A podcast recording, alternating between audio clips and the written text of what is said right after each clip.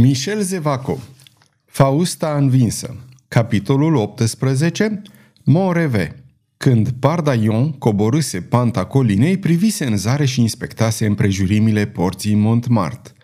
Ora stabilită de Moreve trecuse. Și Pardaion bănuia că omul era la curent cu cele petrecute în mănăstire.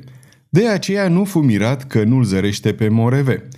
Trecuse deci de poartă și o porni pe strada Montmartre, în clipa când se mistui sub bolta porții, un cap palid apărut dintr-un tufiș, doi ochi arzători îl escortară câteva clipe și, omul, ieșind din ascunzătoare, rămase nemișcat, agitat de un tremur de bucurie sălbatică. Era Moreve. Rostia același cuvânt ca și Fausta. Smintitul, Moreve fusese la Blois.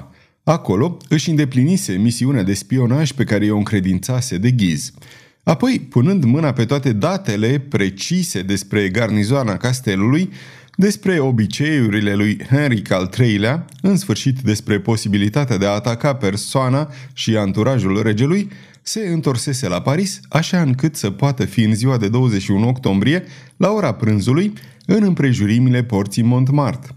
În seara de 20 octombrie se afla la Paris. A doua zi de dimineață se pregăti, își luă armele necesare și, când fu echipat, îmbrăcat cu pieptarul de zale pe sub tunică și cu platoșa de piele groasă peste tunică, deci, când fu gata, își dădu seama că mai avea încă patru ore înaintea lui, dar nu mai putea sta locului. Și, ieșind, se duse drept spre poarta Montmartre și alese un loc de unde putea să vadă totul fără să fie văzut – Tolănindu-se pe iarbă, la adăpostul unui desiș, își făcu un ochete prin frunzișul des și nu se mai clinti, rămânând cu privirea ațintuită asupra porții. Zâmbea nedezlușit și încerca să socotească timpul care îl mai despărțea de ora prânzului. Apoi își imagină scena. Pardaion și Charles d'Angulem apărând. Și el, ieșindu-le în întâmpinare, cu chipul grav, așa cum se cuvenea și zicând – Domnilor, v-am făgăduit că astăzi la ora prânzului să mă aflu aici și iată-mă. V-am făgăduit că astăzi o veți vedea pe aceea pe care o căutați. Urmați-mă și o veți vedea. Și o pornea îndată spre mănăstire. Intra și acolo ce se va întâmpla? Habar n-avea, dar știa bine că Fausta pregătise probabil o capcană în care Pardagnon avea să-și afle sfârșitul.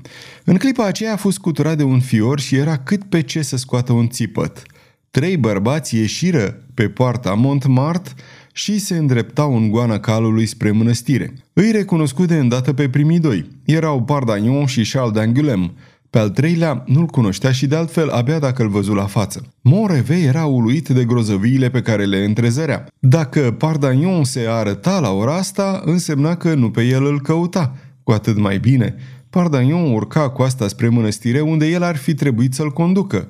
Pardagnon fusese deci prevenit. Of, mormăi Moreve mușcându-și mâinile. Simt că nebunesc. Diavolul ăsta iar o să-mi scape. Își șterse fruntea și ruind de sudoare și, dat fiind că Pardagnon dispăruse la un cot al drumului, se ridică, ieși din ascunzătoare și la rândul său porni spre mănăstire. Două ceasuri mai târziu, când coborâ colina Montmartre, Moreve plângea. Fusese puternic zguduit. Se simțea slab ca un copil.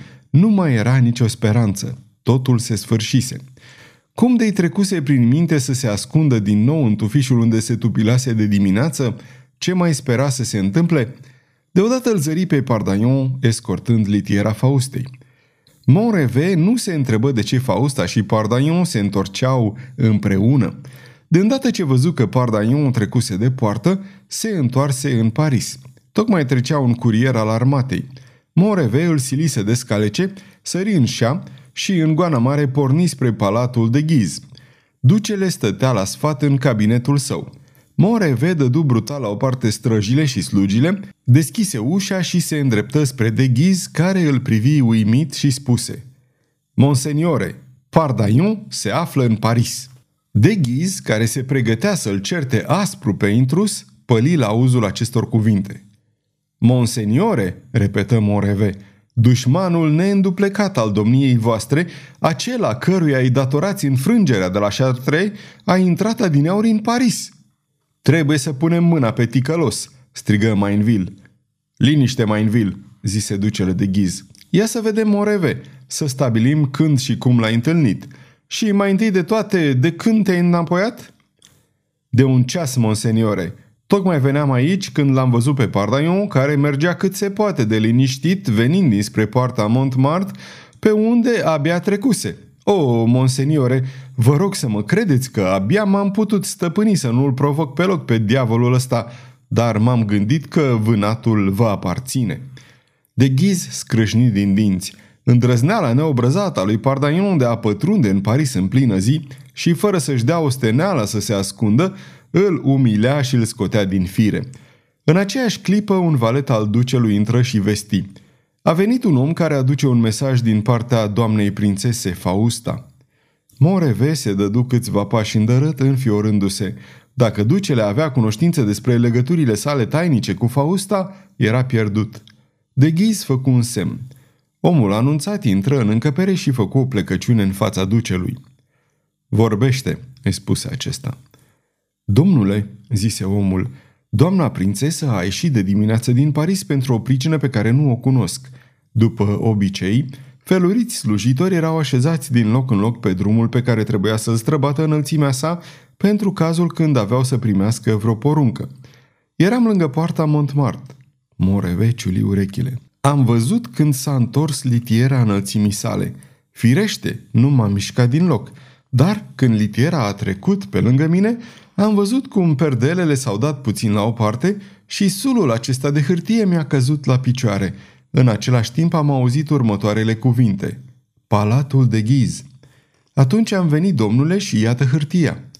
De ghiz desfăcu iute sulul și citi următoarele cuvinte. Poruncit să fie încercuită insula Site. Acolo îl duc pe Pardaion. Semnat F. Ei, aveai dreptate, Moreve!" exclamă ducele. Deci pornim la vânătoare. Bussy, ia 100 de oameni de la Châtelet, postează 50 pe podul Notre-Dame și 50 pe podul cel mic. Mainville, ia 100 de oameni de la Arsenal, 50 la podul Zarafilor și 50 la podul Saint-Michel. Moreve, ia 100 de oameni de la Temple, pe 50 îi duci la podul cel nou și 50 să stea la podul porumbeilor. Eu voi aștepta în piața catedralei Notre-Dame cu toți cei pe care i-am aici. Păcătosul e în site. Chiar de-ar trebui să dărâm tot ce se află pe insulă. De data asta nu o să mai scape din mână. Sfârșitul capitolului 18 aceasta este o înregistrare Cărțiaudio.eu. Această înregistrare este citită cu respectarea legislației în vigoare pentru site-ul www.cărțiaudio.eu. Copierea, repostarea, modificarea, multiplicarea, vânzarea, închirierea sau difuzarea acestei înregistrări fără acordul scris al Cărțiaudio.eu constituie infracțiune și se pedepsește conform legislației în vigoare. Pentru noutăți, vă invităm să vizitați site-ul nostru www.cărțiaudio.eu sau aplicația noastră responsivă pentru dispozitive mobile la adresa abonat.cărțiaudio.eu. Dacă vă place să ascultați cât mai multe cărți gratuite citite de mine, Valentin, sau de naratorii noștri voluntari, Vă invit să ne susțineți dând share pe conturile dumneavoastră de social media cărților noastre, dându-ne un like și, nu în ultimul rând, abonându-vă la canalele noastre de YouTube. Toate înregistrările Cărțiaudio.eu sunt din domeniul public și anume au trecut mai mult de 70 de ani de la moartea autorului și astfel opera a trecut în domeniul public. Nu se mai plătesc drepturi de autor pentru înregistrarea acestor opere. Puteți să îi susțineți prin donații pe naratorii noștri voluntari – dacă aveți o voce frumoasă, puteți deveni la rândul dumneavoastră narator voluntar în cadrul proiectului nostru. În anumite condiții, puteți chiar câștiga bani citind opere în cadrul site-ului nostru. Vă mulțumesc și vă doresc audiție plăcută în continuare!